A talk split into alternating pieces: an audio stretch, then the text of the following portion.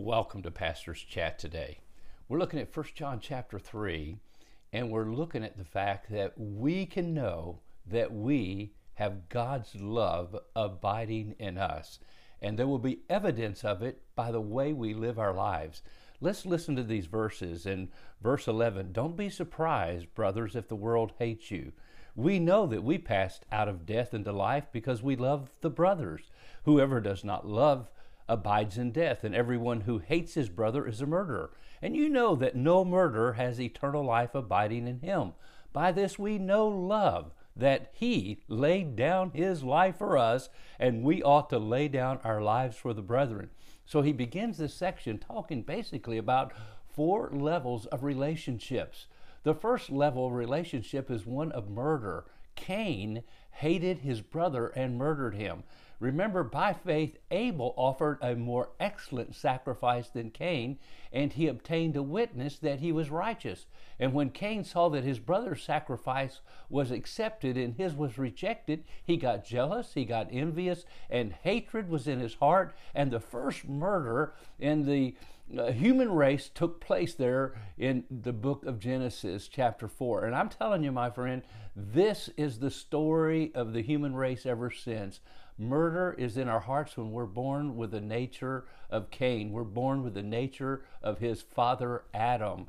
And then we find out, though, we can experience love because He loved us so much, it says, that He laid down His life for us. Who was that? That was Jesus. That was God Himself. God became the Lamb of God that takes away the sin of the world. He loved us so much that He died on a cross in our place. So we can know love and experience that love. Now, He goes on to say, we have first murder and then there is the level of hatred. And so if we say we're a Christian and we harbor hatred in our heart, that's not good either. And Bible says in Matthew chapter 5, whoever hates his brother is the same as a murderer. So we learn that that is not the way to have in our hearts. God doesn't just judge us for what we do, He judges us for what we think we would like to do. Literally. I mean, I'm telling you, it starts all in the heart. God is concerned more about why we do what we do than what we do because He knows from the heart are the issues of life. And then in verse 17, now, if anyone but if anyone has the world's goods and sees his brother in need, yet closes his heart against him, how does the love of God abide in him? Little children, let us not love in word or talk or in tongue, but in deed and in truth. And by this we shall know that we are of the truth and we can reassure our hearts before him. Now, this is awesome. So it says that if we truly see someone in need and we do nothing, we're indifferent. And there's so many people that live on the level of indifference. Remember the story of the Good Samaritan? The man was beat up, he was knocked down, he was thrown in the ditch, and the priest and the Levites came by and they looked on him and they did nothing. They did not help.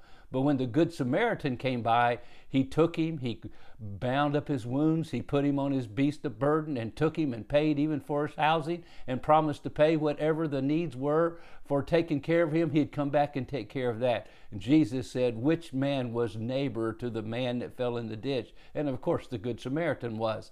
My friend, God expects us, if we have the ability, to have the desire to help those around us in deed and in truth.